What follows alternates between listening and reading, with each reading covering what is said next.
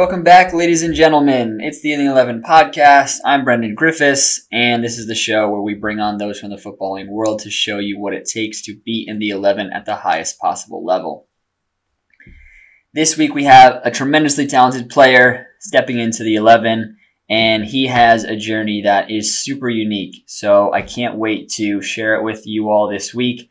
I hope that you guys can gain a lot of value from his story and really gain some insight into his mentality and his mindset because I think it's a really good way to approach the game and to look at the game of football. Sergiu Anton is in the 11 this week, and we have a great chat discussing his most recent contract signing in Romania and just breaking down his career from kind of start to finish, as well as talking about his technical training business as well as a one to one trainer. So, thank you so much for those of you who are listening.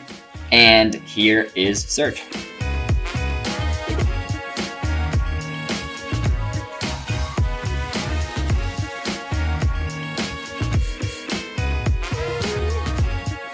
All right. Serge is here in the 11 this week. Was able to sneak away from the team for a little bit, from a lengthy team dinner, it sounds like, to chat for a little bit here. I, I, very much appreciate it. I know that you're busy with preseason, a lot of stuff that's going on right now, and I know I, I know it's getting late over there in Romania right now. So I appreciate you taking the time to step in and tell us a little bit about your story. Oh, thank you, Brandon, for, for having me on. It's honestly an, an honor to be invited onto the podcast. Obviously, it's been doing very well. Credit to your to your work. I'm, I'm looking forward to it. Appreciate it, man. I appreciate that. I'm really eager to dive into your story because I think, you know, you have such a unique career already, and you know you're, you're only what 22 23 years old and, and it's like you've definitely seen some things and been some places in your career already that that players twice your age wouldn't have experience. But the, the really unique thing about what you've done so far is I think you kind of transitioned away from the game for a little while or, you know, mm-hmm. playing and, and kind of went into the coaching route. And now you're back and, and you're playing professionally again, which I think is something that's kind of rare. You know, you don't see that too often, but it just goes to show the amount of dedication and sacrifice that you are that you put in to to get back to this place. So kind of how rewarding has it been for you to now be in a team like this again and, and doing what you love and, and knowing that all that work you put in to to get back to chasing this dream it's it's kind of gotten you where you wanted to go. Yeah i mean like you said it's not been a, a linear process up until now and i did step away from the game for for a few years and started coaching kids and also you know some some teenagers approaching kind of the college level a couple of pros here and there.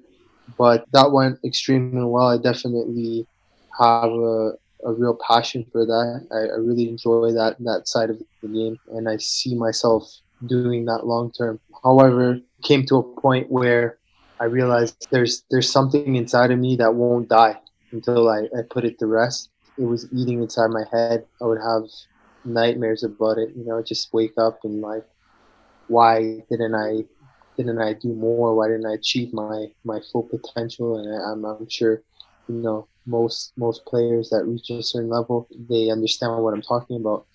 So after after moving to England, I decided, okay, cool, this is the perfect environment. Obviously, non-league, quite competitive throughout the non-league structure mm-hmm. um, especially uh, step one, step two, step three. It's quite competitive.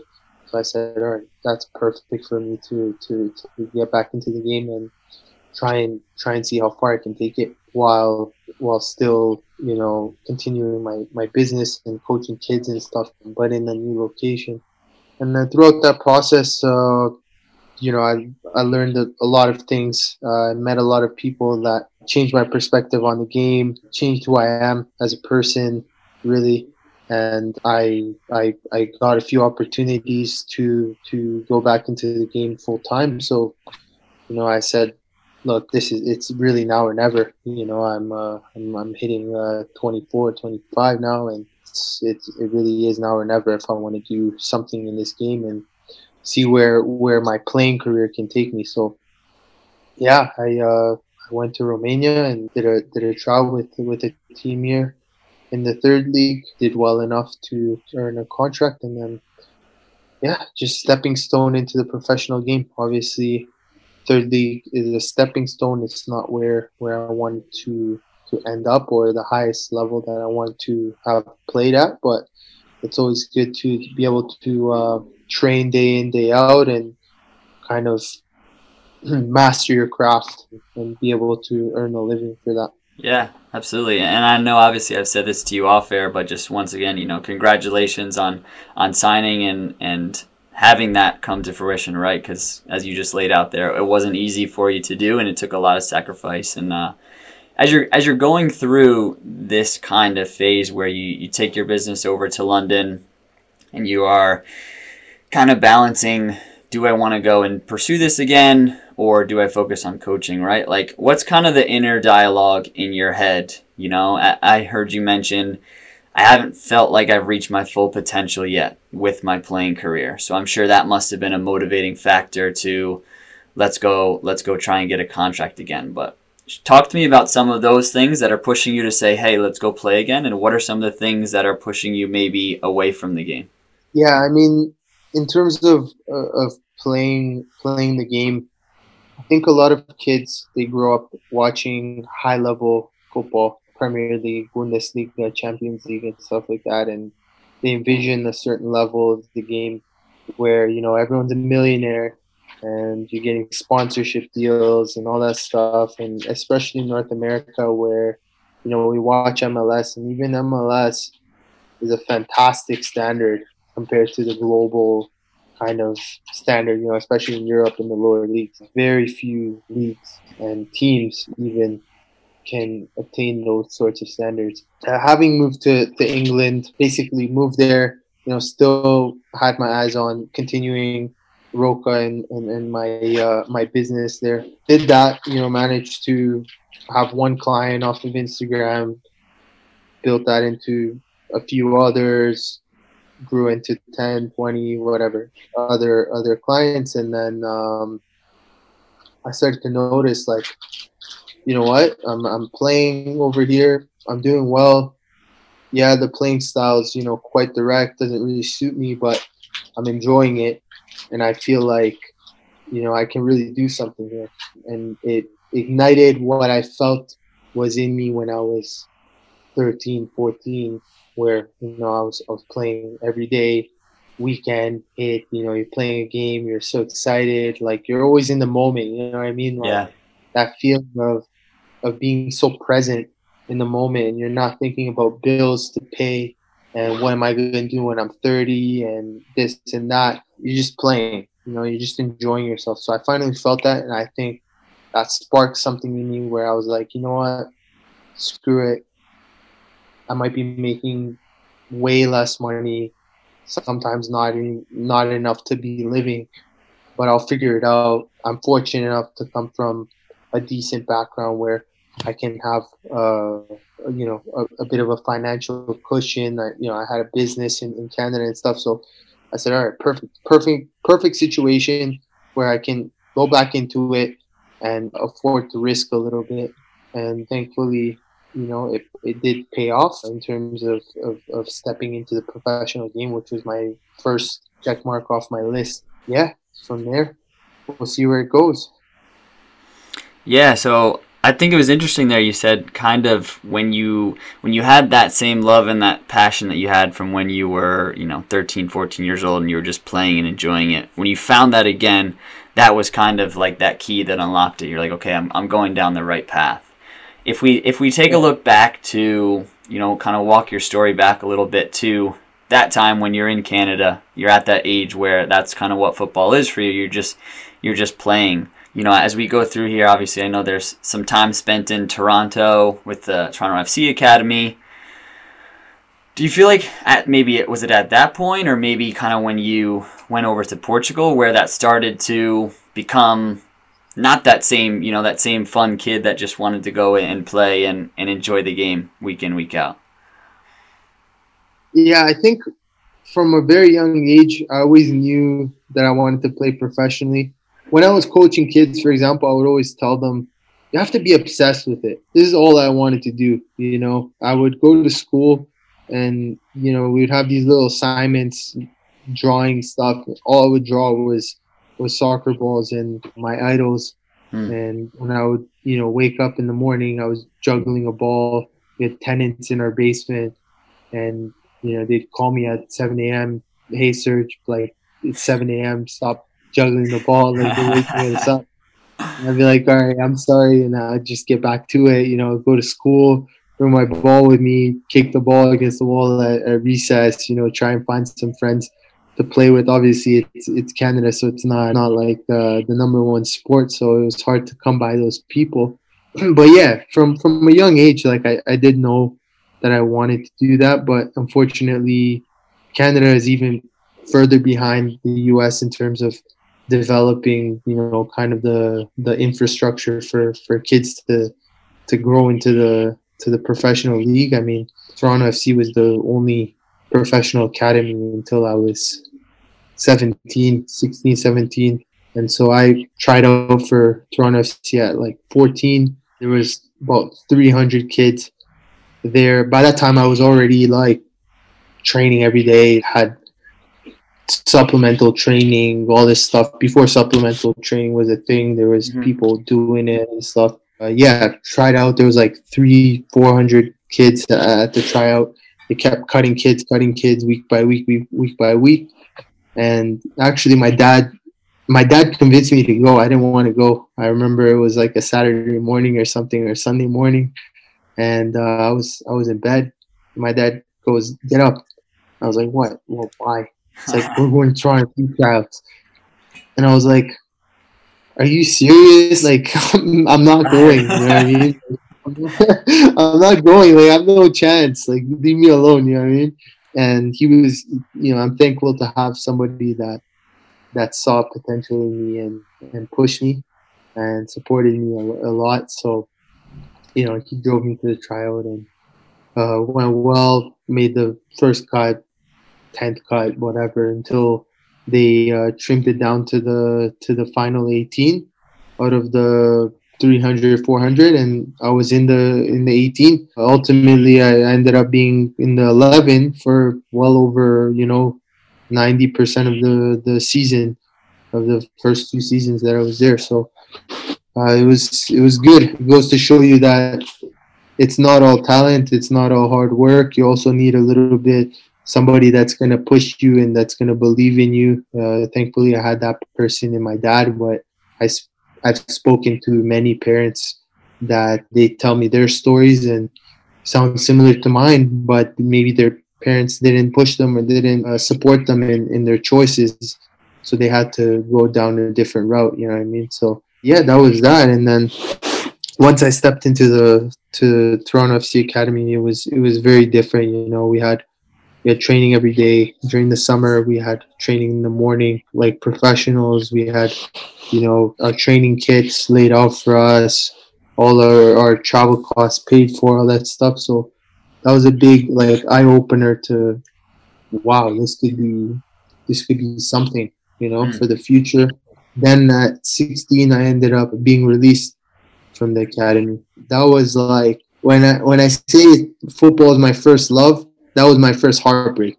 You know, and yeah. uh, it was something like I've never felt so much pain in my life because it was everything for me. That was everything. There was nothing else in my life but that. So what? And, so what uh, happened with that to go from? Because obviously you just mentioned you got yourself into the team. You know, you were kind of playing pretty consistently.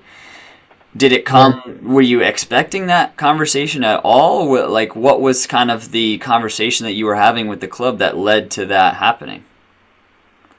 So I I think I played uh, I played very well throughout the season. I did very well throughout the two seasons that I was there. There was also a provincial team, so that would be like in the states, like a state team. Yep. The state team was quite good. We beat them, mind you, but they had their eyes on bringing in a lot of the state players into the team. So what happened was in the preseason of of uh, U16, they brought in a bunch of a bunch of the provincial players and they they were very physical players. So this is kind of where my ideology of football stems from is from my own experience.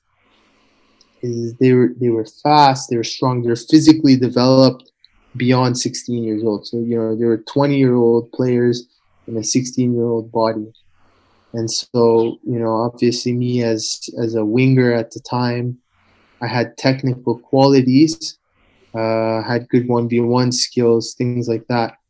But if you're gonna put me up against a guy that looks like Adam uh, Traore at 16. You might, you might favor him to win you a couple matches. That obviously hit me hard, but thankfully I got the opportunity through my old club uh, club coach. He knew, you know, I was very serious, and I went back to him for for a bit, and he connected me with this uh, Brazilian coach that had a lot of connections in Portugal. So we went on a I went on a trip with him, uh, a few other players, and we put together kind of like a showcase team at 16, and we played against uh, Benfica's youth like schools, played against Braga's academy, a couple of other local academies in, in Lisbon, and I did quite well in a few of the in a few of the matches. I got invited to the Benfica tryouts and also to the Braga tryouts. And I did decent in the Benfica tryouts. They said, all right, cool. We're going to have a look at you. In the meantime, go back to wherever you, you're going to play. And, you know, we'll call you back in in, you know, six months time, check up on how you're doing. And you can, you can join the team for preseason and see how you do. And so in the meantime, I managed to, to go train in uh, in Braga with the team that I did re- very well against with the, with two other Canadian boys that they also liked, and uh, we stayed there for six months. So at 16, left high school. I was grade 11. Yeah, grade 11. So I had a year and a half left of uh, high school. Went to Portugal, and uh, yeah, trained there. Looking back in hindsight, not the best decision. I'm 16 years old. I was on my own, me and two other guys in in a foreign country. Yeah, I was gonna ask you about that. I was gonna ask you, you know, at at that young age, you just had that confidence to just, yeah, uh, you know, I'm gonna move my life across the world. I don't know if it's, Europe. It's not. It's not confidence, man. It's it's stupidity and and ignorance. Because obviously, I don't. At that age, I'm not I'm not looking at all the factors. I don't understand all the factors. My parents support me, but they may they may not they weren't aware of all the factors either because they don't really they didn't really know all the uh, ins and outs of the professional game at the time.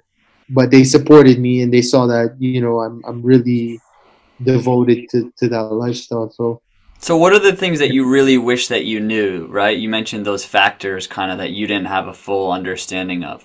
Now, obviously, you have much more experience in the game. What are those things you wish you knew before you got on that flight to Portugal and made it serious?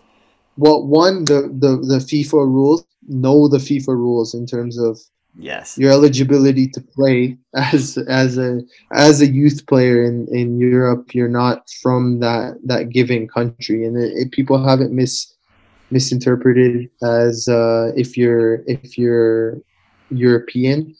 It's not that. It's if you're from that given country, because what happens is basically go. If I'm not mistaken, somebody could pop up and and and, and correct me, but from my experience, it was I had a European passport. Obviously, I'm born in Romania, but for them to sign me, they would have to like pay for my accommodation, pay for my school, give me a salary, make make sure like my something with my parents is taken care of, uh, taken care of, various factors.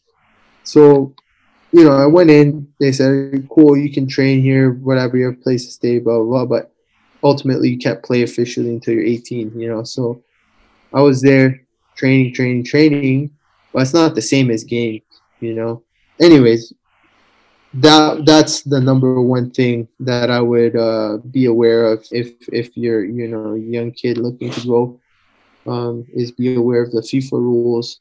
Secondly, don't go by yourself. You know, go with go with somebody that has your best interests at, at heart. I'm not saying that you know the people that brought me there didn't, but maybe some decisions come with with self interest, whereas your family is always going to look out for you. Number one, there's no profit. There's no. There's absolutely no other factors, and they will they will cut it off if there is. You know what I mean? Yeah, that's that's the number one thing. Or really, it's just like know the rules and then don't go by yourself at such a tender age where your brain is not there. You know, for most people, anyways. There's obviously grand chess masters training at 15 years old. Yeah. But most footballers, most footballers aren't that. You know. I? Yeah. So, I, I think I yeah. think you can probably speak to this though. I'm sure there's you know as we look back, there's probably things that you might change or or do differently, as we all would when we look at our younger years. But just to kind of put it in perspective for those that are listening, you know, you're now 16, 17 years old and you have played for a professional academy, been cut by that professional academy, and now, you know, you're living on your own in a European country, again, in a, in a professional academy system, in a setup. And the reason that I mentioned, like, you know, being cut from that academy as well is because now, already at 16, 17, you kind of understand all right, this is what the game is. You know, they're, yeah. You know, it, like you said, it, it isn't that 13, 14 kind of idea that you had of the game where everybody has fun and it's, it's all roses and, and, you know, everybody gets a trophy at the end of the day. It's, it's cutthroat. It's ruthless. You know, there's people that have agendas. There's people that want to win at all costs. And sometimes that means, you know, people are on the are on the losing end of that. But I think it probably, and you can speak to this even more, it probably made you a much tougher, more resilient person at such a young age, the experiences that you had been through. And I'm sure probably progressed you into having more success in, in doing more things in the game and just growing as a person. Yeah, definitely. I mean, I think it it was kind of one of those rude awakenings where it's like somebody grabs a frying pan and slaps you across the face, and you're just like, wow, like this is not what I thought it was. And especially it opens your minds to the uh, opens your mind to the to the financial side of the game where especially in the academies, you know, they're investing somewhere near like for example if you if you sign your first professional contract this was the case with me i'll get into that later by 18 i had uh, the opportunity to sign my first professional contract in hungary for Ferencváros. They they required me to go back to every youth team that I had and ask for compensation, like if they wanted compensation for me. You know, Toronto FC, all my even my youth clubs, you know, where I was paying. But regardless, that's the FIFA uh, rules. For professional clubs, it's somewhere near like twenty thousand euros a year, twenty five thousand euros a year. You know what I mean? So it's like if you're if you've done four years with them, that's a hundred k. Not it's not pennies, you know. So if a club has as a player, you're joint. This is why I tell players like, listen, you're going go early Go at 11, 12 years old. Go move with your family. That's great. Do that. You have great chances. You move, the later you go, the later you go, the later you go, the harder it becomes. Because at 16, 17, now, you know, there's guys that are there from 10 years old. There's guys that are there from 11 years old, from 12 years old. Let's take the 12 year old, for example. 16, boom, four years, let's say 20, 20 grand a year, you know, in, in their development. Okay, so that's 80 grand uh, that they've invested into this player. You come in, okay, you're good, you're decent, but why are we going to sign you over the guy that we've invested money into? Mm. Not just that, he's one of our own. He could go on and play for a national team and we can make some money off the transfers. But what do we have in it for us? to sign you. You know what I mean? So that's why I always tell players like, stop thinking that, oh, I'm good enough because I play on the provincial team. I played on, uh, you know, this and that team. No, man, it's not that. You're competing against a world market, so you know you have to be ultimately better than millions and millions of people. People don't understand that. Like you, it's it's crazy. I want to I want to dig a little bit deeper into that kind of idea because I think so many players have that idea of, well, I'm good enough. Why am I not a pro yet? You know, like I'm good enough to play at the professional level, and that that may be true, or to play at the academy level. But how many how many players have you seen maybe that are good enough, but for a thousand other circumstances they don't make it to the professional level, or you know, what are some of those reasons? Because obviously, uh, like as you know, as you've experienced, you've been at the professional level. You can play at the professional level. That's proven. But there's been a lot of things, a lot of ups and downs in your career that haven't allowed you to, you know, play at the top level from the age of 16 to now. Yeah, I think there's a few factors to that, um, depending on so, like the way I look at it is, you have to look at it holistically. You don't look at a player just as the finished product. You look at like where did that player develop, in what environment, what country, what's the culture like, and things like that. And so, you know, when I look at players where they grew up in an environment where there is a system, there is a structure, there is a hierarchy of leagues, leagues, promotion, relegation. There's a system of promoting youth and you know there's history behind the behind the sport versus North America where it's new. Um, it's very very fresh. Not not a lot of history there. And it's it's kind of hard for you to to kind of master your craft. So you know I'll take it for example from the North American side of it. Um, I've seen some players um, not to get into like individuals. I've seen to a few different examples where you know they've they've been very talented, like very very talented on a you know world class level at 14, 15, and um, actually gone out to trials in Fulham and Chelsea, done well, and you know gotten interest from them. Um, but for whatever reason, I don't know the details of their individual lives, didn't end up going.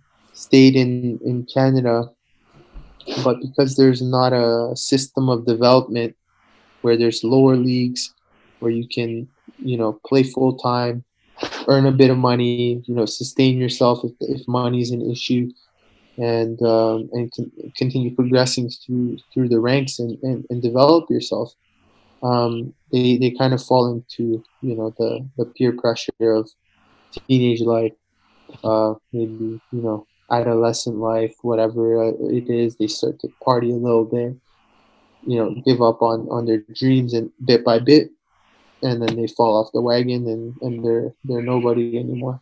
Whereas at, at 15, 16, they were they were probably, you know, up there. They could have been uh, somewhere in, in, in the world, in the in the, in, in the world market.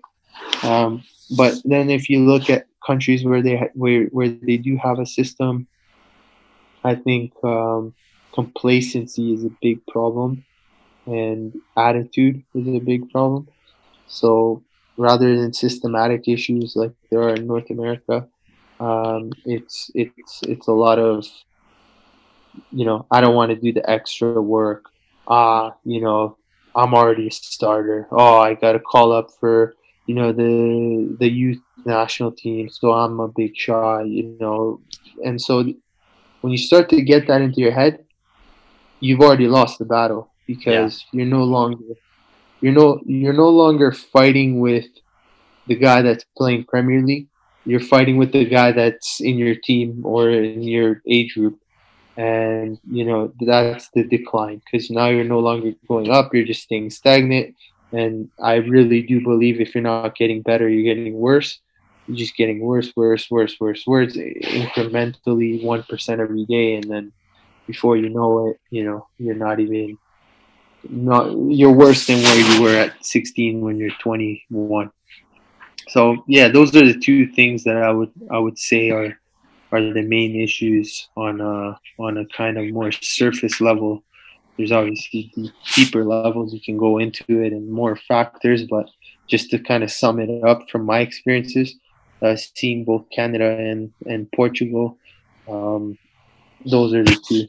Yeah, yeah, I agree with you. I think uh, the system in Europe it kind of sets it sets the player up to have a little bit more of a chance and i mean it in the sense of you know i obviously understand how difficult it is for any player to make it to the professional level but you know for example if you if you play in germany still at 19 20 21 years of age you can be playing fourth fifth division training three four times a week playing games on the weekends and you know you can have a full-time job and during the day and still support yourself and still kind of be chasing the dream in in a serious way and you may get an opportunity you know. If you play fourth division fifth division in a country like germany or you know obviously you experience it in a country like england you can use that on a cv to then go maybe to a smaller market if that's what you want to try and do but mm-hmm. in north america there's not really that you know that structure like you said that system once you get past a certain age where academies aren't really an option anymore there's not consistent full time football for people to be played that's at a level that's respected. So it kind of is like forces you to choose right then do you want to keep playing at a high level or do you want to move on with your life and, and do something else? Um, I have, yeah. a, I have an interesting question for you about because I've heard you mention kind of the difference between, you know, academies where a lot of things are given to you, you know, a lot of money is invested into you as a player and, and obviously that pays dividends for many players. But I'd be curious to ask you, you know, if we take maybe the coaching side of it out, obviously the top academies are going to have the best coaches. What would you kind of choose as your as your path? Would you choose the path where you go into the academy and, and everything is handed to you and it's and it's a little bit easier maybe in that sense or would you kind of choose the the more grind it out at lower levels, grind it out at lower leagues because that shows you a little bit more of the game. What what would you kind of say to that question? I think there's uh there's benefits to to both. Um, for like for example, in the lower leagues, you you understand like I was telling you um, off camera, kind of the the social dynamics of of the professional game you know this guy has X amount of appearances in you know the first league or in the Premier League or whatever it is. So you know he's the hot shot. He's going to call the shots. So he's not gonna, really going to work as hard, and he might be a bit you know have have a, a bad attitude, and you know you got to run for him. You got to make tackles. Minute you make mistake though, yeah, good luck. You know, everything's yeah. All shots are fired at you. You know what I mean? Even though you've done so much work, and this guy's probably lost ten balls. So these aspects are a big part of you know lower league football, and then kind of seeing the seeing the ugly side of the game, and then learning how to play ugly as well. Like play ugly as in sometimes it's it's very direct you know, not everyone has that footballing education or um, and sometimes it's not even that, you know what I mean? Like some some people know how to play football, but uh, the thing is, it's about results and to build a football uh, style, like you know, playing out of the back, high pressing, whatever it is. It takes um, takes a, a, a consistent amount of uh, training for a good preseason, you know, and, and really persuading your, your team to, to play that way, play that way, especially when we talked about managing, um, managing characters in the team. Some people may not want to be working hard. And so in that sort of playing style, one, two missing links, it, it complete, completely makes the, the domino fall. Um, so yeah, seeing that aspect of it kind of matures you and makes you understand uh, the game in a more holistic sense. But in terms of progressing your career um, and making it to the highest level possible, I think the academy route is still the best the best way to to to do that. Um, just because in the academy route, you know, you're you're playing usually um, low risk football in terms of like if you make a mistake, it's fine. There's not a lot of uh, chips on the table. You, know, you lose three points, it's fine. It's more about development. You can afford to make mistakes. So through that, you're gonna you're gonna take more risks. You're gonna gain more experience. You're gonna master your craft and, and learn how to play the game um, the right way and, and, and really develop your yourself. And then the other aspect of that is the the club has an interest in pushing you on to the to the first team Yeah. and into the reserve team. Why? Because they're gonna make tons of money off of you. Yeah, they see a price tag on you. Yeah, they, you, you know what? You you're you know Jeff from San Francisco, but you're we've invested 100k in you. We've invested 200k in you, and uh, as a matter of fact, we also paid uh, your family's mortgage. So you know what? Uh, I think we're gonna sell you for three mil in a few years. You know, so we have a very invested interest in pushing you onto the first league, and so things work that way. You know, and uh, I think the harder you can grind it out in those youth teams and push yourself through the through the age groups, through the age groups, work hard, work hard, prove yourself, prove yourself, learn, absorb. Um, the stacks are in your favor, and now you might get an appearance in the first in the reserve team. You Hmm. might get an appearance on the first team. Now your transfer marks gone from here to here.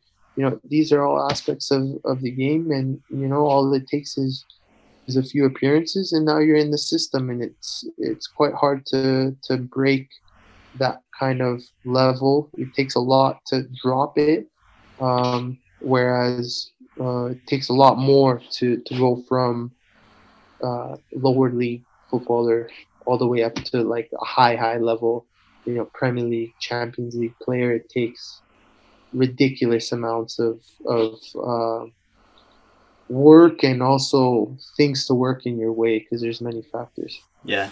Let's take a break to talk about support for the In the 11 podcast is brought to you by Manscaped, who is the best in men's below the waist grooming. Their products are precision engineered tools for your family jewels.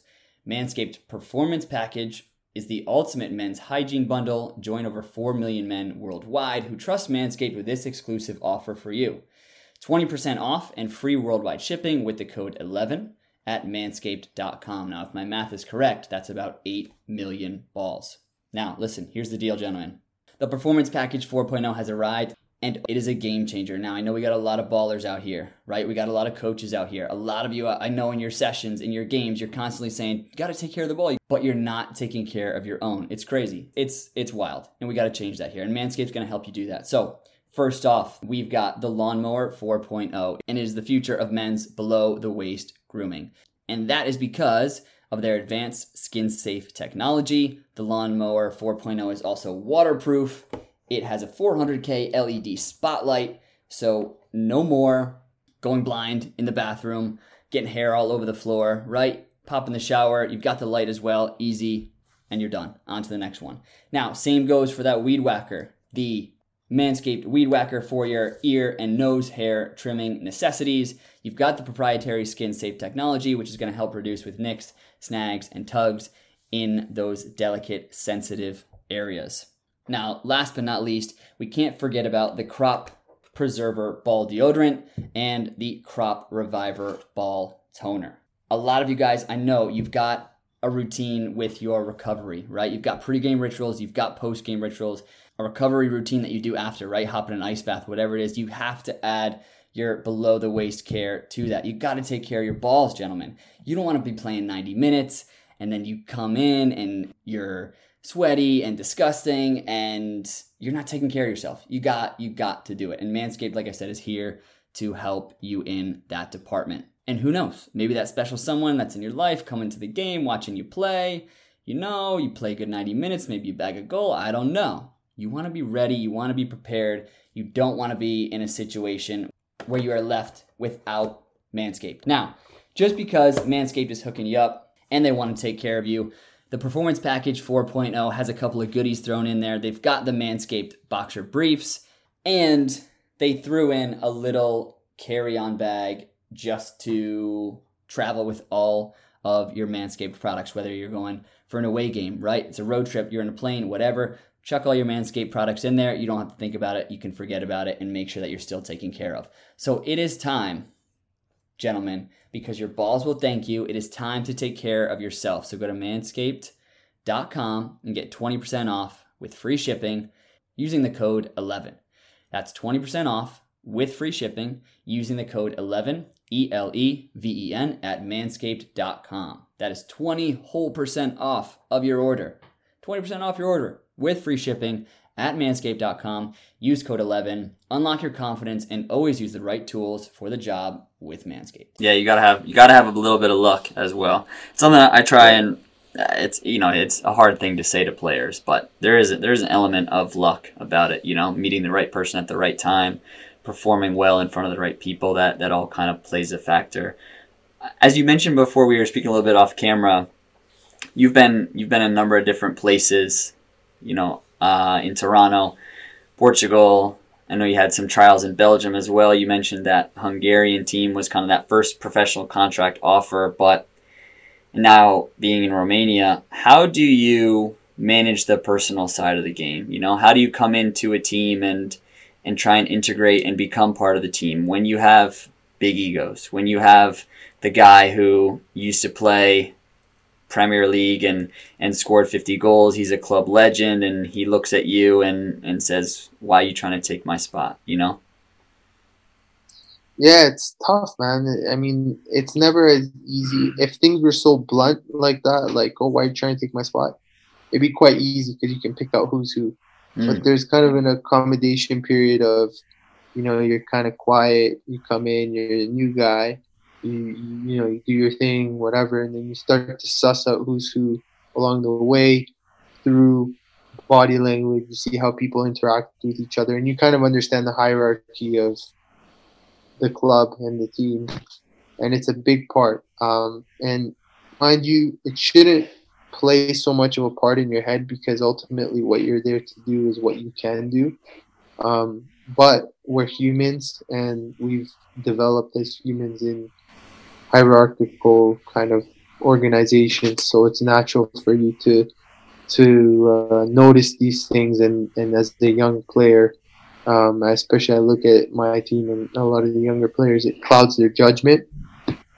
Um, but how how you can manage that is is not easy. You kind of have to just you know swallow a little bit of of, of bullshit um, and work hard, do well when you're given the opportunity. You know, do well, do be prepared, do your extras. If you if you if you train well, you recover well. You're studying. You're you're you know you're a student of the game. There's really no reason why you shouldn't do well. Um, and then from there, things things start to to progress. And don't don't put too much. Don't take too much to heart. I think that in North America, we, we grow up very soft, and uh, it's part of it's part of the part of the kind of culture. Um, you know, there's benefits to it, but a big downside of it is that people become soft, mm. and you know, you're not able to kind of take things on the chin, take some, take some, you know, swear words at you, you know, back and forth on the pitch. BS happening in behind the scenes. You know, you think everything's like rosy, but it's not, you know, and that's a big downfall of kind of the ed- education system and and sheltering people um, from from the reality of the world, really, because it's not just about football; it's about the yeah. world too. Um, you're very sheltered in North America. You have no clue what the hell's going on. Everyone has a nine to five. Everyone has a big house. When you come to like a lot of other countries where there are talented footballers, these guys come from nothing, man. These guys come from nothing. They come from you know electricity being cut out at a certain time and stuff, and so you can't expect these people to be so you know uh, primed and proper uh, to to be you know kind of uh, patting your back and yeah. like nice yeah. and whatever. You'll get a few of those, but you also get the other ones where they're not like that. So you just have to have to kind of understand that, manage it, and understand the bigger picture is the most important thing. This is a stepping stone. The higher up you go, the more it'll be in your favor if you've done the work and if you kind of earned your way there. Yeah. You know?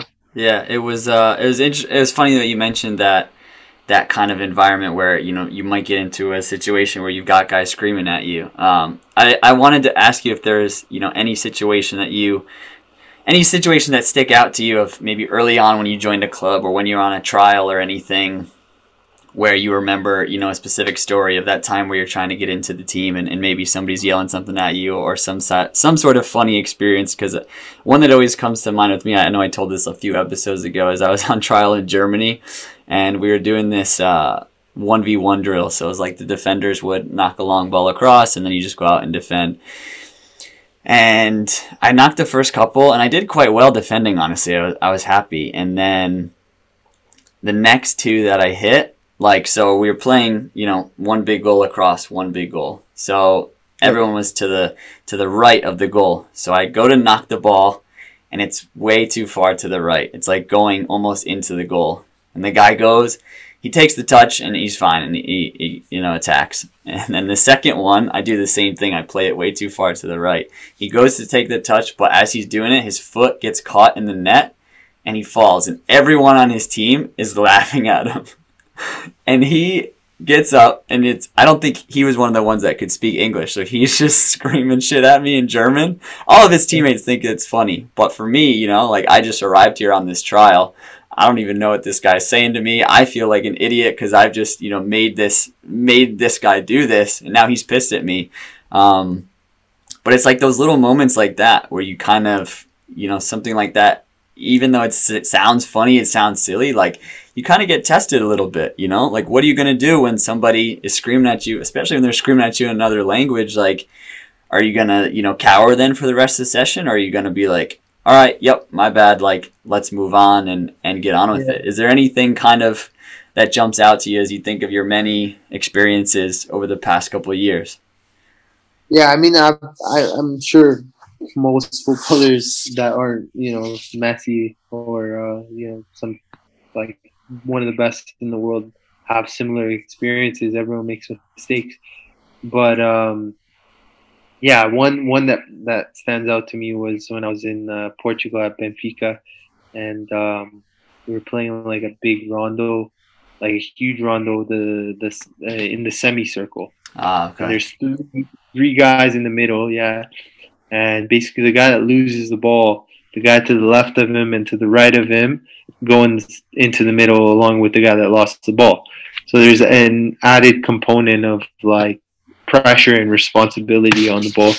Um, and I remember like I lost the ball once and I lost the ball another time like in a in a short period of time. And then a couple of the guys were kind of like again this is co- this is coming from me being too soft probably but I like took it to heart. Like they, the, the one of the guys was like, "Oh, get me away from this guy. This guy's gonna get me in the middle." And like they started shifting around so that like I wouldn't be on to the left or the right of them. Yeah. And that shit screwed with my head a lot because like I I really started to doubt my abilities. You know, I really did start to doubt my abilities, and I was like, at a tender age too. I was like 17, 18. I was like, you know this is this is tough man. But i had to learn uh learn through it. And it wasn't easy. It didn't happen. Like obviously that's why probably i had such a non-linear um, career because it did take a long time for me to to understand these these aspects of it. But uh, yeah that was one. Another few was like um, well more recently really going on trial. I'm I'm a grown man at this point. I don't give give a crap if somebody yells at me, but uh, just like seeing people, like I said, with different CVs, some people with first league appearances and whatever, and they feel like they can talk down to you, mm-hmm. and you're a grown man. You know what I mean? Like, bro, like who are you? Like at the end of the day, like we're both we're both humans, yeah. right? If we're talking about you know, this, that, or the other, we're probably I might be better than you. You know what I mean? But because in this hierarchy of things, Mm. this is what it is. You think that you can, you know what I mean? So it's like you have to manage those things. And only now that I've developed that maturity, now you can kind of like, kind of like just put it under the rug and continue on. But it's tough at those ages, man. Like that's why whenever I see talented players at a young age, I don't think anything of it because it's nothing. Talent is nothing, man. Psych- psychology of the game is like way bigger than talent is. Yeah, yeah. The that well, you just hit the nail on the head. I think that the psychology of the game and your maturity from a mentality standpoint goes a long way into what kind of career you're going to have and what type of success you're going to have. Because you mentioned there, you know, when you're in Portugal, self doubt is so powerful. Like if Yeah. if you're a player that you find yourself starting to doubt whether or not you're going to take a good first touch when it comes in, or whether or not you're going to be able to play a good pass, or whether or not you're going to be able to defend one versus one. All of a sudden, like those things start to add up. And I think even for me, I've really kind of just recently realized that probably a lot of the ways that I was even kind of talking to myself within a game wasn't really the right way to do it. You know, I wasn't positive with myself. I wasn't encouraging. You know, sometimes it'd be like, Yeah. all right, like don't fuck this up. You know, and that's a terrible way to play. It really is Yeah. because then you do it once, and now the next time you're thinking about the mistake from before. When really you you just need to constantly be reinforcing yourself and being positive with yourself on the pitch. Yeah, hundred percent, man. Uh, to be honest, I learned this very late. Like, um, like the presence of of these social media guys, like David Goggins, for example, Mhm. Jocko Willink and stuff. Like, these guys had a huge impact on my life. Like, it was like one of those like light bulb moments, you know. And uh, when I started to kind of dive into that world, um, I I understood the the self talk and the power of like your mind and how everything is actually how you perceive it. You know, nothing is nothing is set in stone. Like you could say the sky is blue, I could say it's pink. And it's the same thing on the football pitch. You know, it's very subjective what happens on the field, and it's kind of you can't pay attention to what this guy and that guy says. You have to have your own self definition. You have to be self defined as a person and as a footballer. And so when you approach things from that from that standpoint, you can start to navigate the game differently. And um, I do I like to talk to myself in kind of third person and like almost have like a narrator in my head when I'm playing. Hmm. So it's like, you know, I'm playing I'm playing the game. Cool, you know, link the play one time, two times, make a few good passes. Okay, good. And I always have this this thing where I go, okay, the next one, the next action. So I just I put that behind me because what what used to happen to me was I would have a really good series of actions, and I'm thinking about that. I'm like, oh, nice, yeah, I did Yeah. well, you know, and then and then then that's when you start screwing up, and you end up having like a five out of ten game when it could have been a eight out of ten, nine out of ten, and uh, so yeah, that was really important for me to get past that, and then also on the negative side of things where you know you might mess up something, uh, you may, may mess up a pass, you miss you miss a good shot, maybe a goal is caused because of you, whatever it is, and uh, you just have to tell yourself the next one, the next one, the next one, the next one. The next action is the most important action. It's not what you just did, what you're what you're doing now. No, it's the next one, you know. And so whether that's negative or positive, what just happened, it doesn't matter. It's the next one. And so when you look at players like, you know, like J- Jordan Henderson or like James Milner or something like that, like they're just constantly seven, eights out of tens Yeah. you know, in the matches.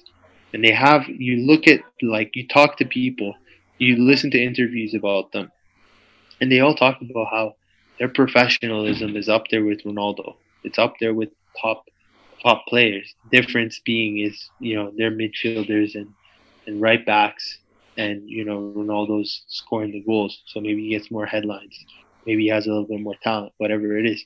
But regardless, there's a benefit to having that mentality of just, you know, approaching the next action regardless of what the what the past action was. Yeah. Yeah, because I know I, I would fall victim to I needed that first action to be positive to kind of set me off for the rest of the game in a in a positive way. You know what I mean? Like, okay, yeah. if I I connect the first pass or you know, 1v1 I'm able to force the attacker to go backwards, okay. Boom, now I'm kind of that was my starter into the game and now I can go forward. But it was like then I would get into a habit where if it wasn't, it was so hard for me to then come back to that. And it, I yeah. think what you said is perfect. Is like it, you have to look at it from a more neutral way. You know, even if the first thing that you do is receive a ball and you play an absolute beauty in behind into the striker and they score, like you have to almost just switch that off immediately and go forward because if not, you'll just ride that high and then all of a sudden it deteriorates from there. You have to have amnesia as a footballer. Yeah, I mean, it's just short term memory loss. Forget about it. Next one. Even think about every footballer that always talks about their you know their last performance in the post match interview. It was talk, yeah, you know, great match. Happy we did well. We worked hard. We're looking forward to the next match. You know, and that that's like staple. You look at like ninety percent of interviews, they always say that. You know, we're we're, we're looking forward to the next uh, match. So it's it's something that's a high level mentality and it, it that applies to the next match as well as it does to the next action from the macro level all the way to the micro level. Um, but the other thing that, that I, I think is really important is to not um, not put so much value on on uh, external validation. So you know when I was a young kid I, I always used to uh, if I did something well like I was used to getting praise like from somebody oh, wow, amazing. Yeah, nice, nice pass, nice goal, blah, blah, blah. Yeah. And then when you don't hear that, when you're in the professional level, when you're in that kind of more more uh, intense environment, you think you're doing something wrong. So you you start yeah. what you even though like you've done well, but because nobody's patting you on the back, like you know you, you're doubting yourself, and so just just understanding like okay, you've done your homework. You, you you know the game. You know what you're supposed to do. You know what's required of you. Done the work, all that. Checked off all the boxes. Now you're doing it in in the game in the training. Don't worry about what anyone else says. People notice it. Like don't worry, people notice it. And even if they don't, the aim isn't that. The aim should be become your best self you know and and and do things the right way because that's how you you know they should be done rather than i need to please this person or i need to hear that from that person you know? Mentality switch kind of thing. Yeah that's so true and it's crazy because I, I never really thought about it like that but you know, we've all been in those situations in training where you do something well and somebody's like, yeah, well done. And you get this little kind of endorphin boost. It, you know, it boosts you for the next couple seconds. But as you go up, you know, higher and higher professional levels, maybe you'll have a player or two that will do that if you do something well. But, you know, 90% of the guy, like everyone there is now a pro. They've done this for years and years and they're all at this level. So they're not gonna they're not gonna cheer you on and pat you on the back. If anything, if you do something amazing, they probably won't say anything. But then if you make a mistake, then they're gonna let you know about it. So it, it kind of goes from this shift of like if you do something really well, you'll have all this positive reinforcement to if you do something well, it will be silent. So that's how you know you've done well, or you've done something poorly and everyone's letting you know about it. And it's like this, this harsh feedback that's coming back on you. So if you can't be the one inside your head that's saying, you know, like you said, take away the external validation, it all has to be internal, right? When you've done something well, you have to let yourself know that was well done and then move forward from there because it, it's not going to come from elsewhere. Yeah, exactly. And, and, um, that's exactly it. Like, you know, it, it's, you're going to hear more negative than more positive. Also, I really like this cliche thing that I've been hearing. I think Zlatan might have said it.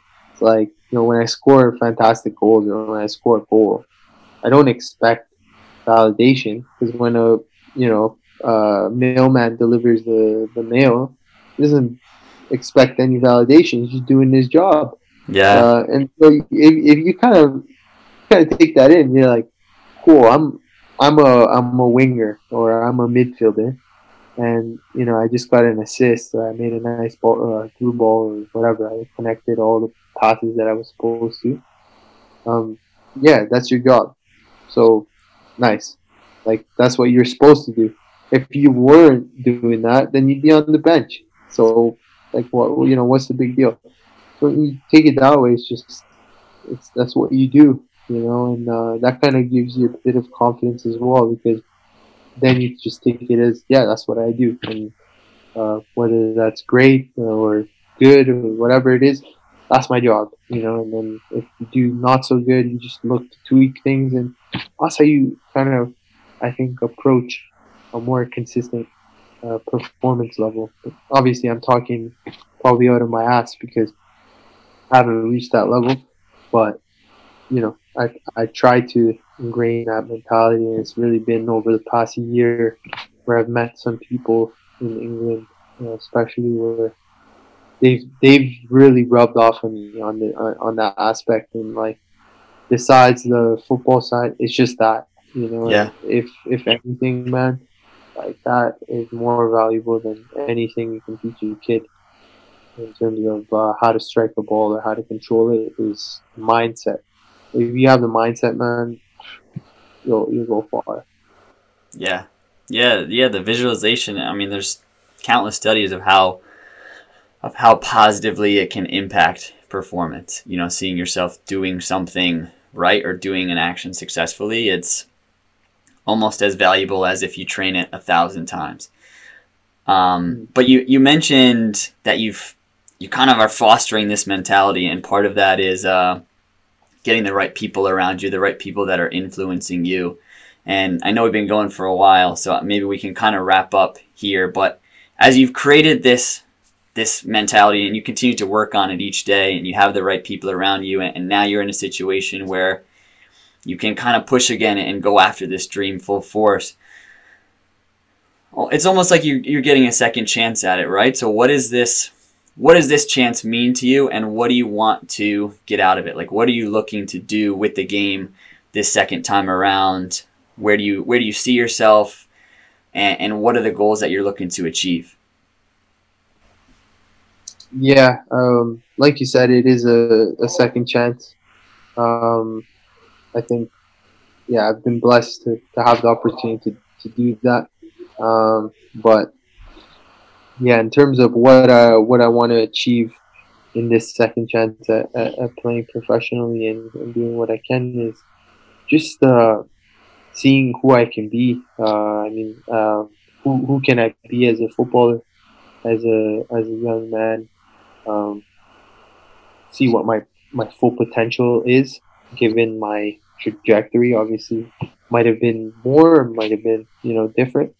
Uh, but whatever it is from now on, going forward, and then play for as long as I can. You know, if I can play till I'm 36, 37, 40, that's amazing. You know, and that that would give me, you know, right now at, at, at 25, quite a lengthy career, even having started quite late and uh, with a weird trajectory. So, yeah, I think that's that's my goal, and um, um, I don't try and think about the goals too much, just because it's kind of out of your control, like in terms of what contract you sign and what league you reach and stuff like that. Mm. Like, you just kind of have to focus on the micro micro aspects of your daily habits, your daily routines, and reverse engineer the mat like the, the end goal of reaching whatever level back to you know your daily daily kind of life. So yeah, that's that's that's that's my goal right now, and becoming more disciplined. Things that I've struggled with in uh, in the past massively. Like you know, people that meet me now, I'm a very different person than I was when I was 19. 18, 19, um, and uh, for various reasons. But yeah, that's that's that's my goal, man. Love it, man. Love it. Uh, again, I appreciate you coming on, and and for those listening, I got the pleasure to uh, train Serge when he was actually in my area before he got to uh, go overseas. So you know, I can attest to super quality player, but you know, beyond that, prof- the prof- professional, the way that you approach the game, you know, respectful, humble, great guy, and you know, like I've said to you before, I can't be can't be more happy for you that you've been able to to do this and, and take this second chance and and run with it. So I'm looking forward to following everything that you do and and wishing you all the best. Thank you so much, Brendan. It's been a it's been a pleasure to, to be on your podcast. Um, uh, thank you for the kind words as well. Um, thank you for helping me in the preseason, preparing for for this uh, season that I'm going on, and uh, I look forward to, to seeing your, your journey as well in, in uh, your podcast and coaching. Obviously, there's there's many many things beyond playing that are uh, just as, if not more. And uh, thank you so much for having me. Yeah, no worries, man. I appreciate it. That was the show this week. Thank you so much again to Serge for taking some time away from team activities to uh, to speak to the podcast and to share some share some insight with you guys. Thank you to him. Thank you to all of you who are listening out there. We greatly appreciate everything that the podcast is doing in terms of growth and, and that's all thanks to you guys that's all thanks to the listeners out there who allow this this community and this brand to keep growing so continue to do what you've been doing and i will talk to you on the next one peace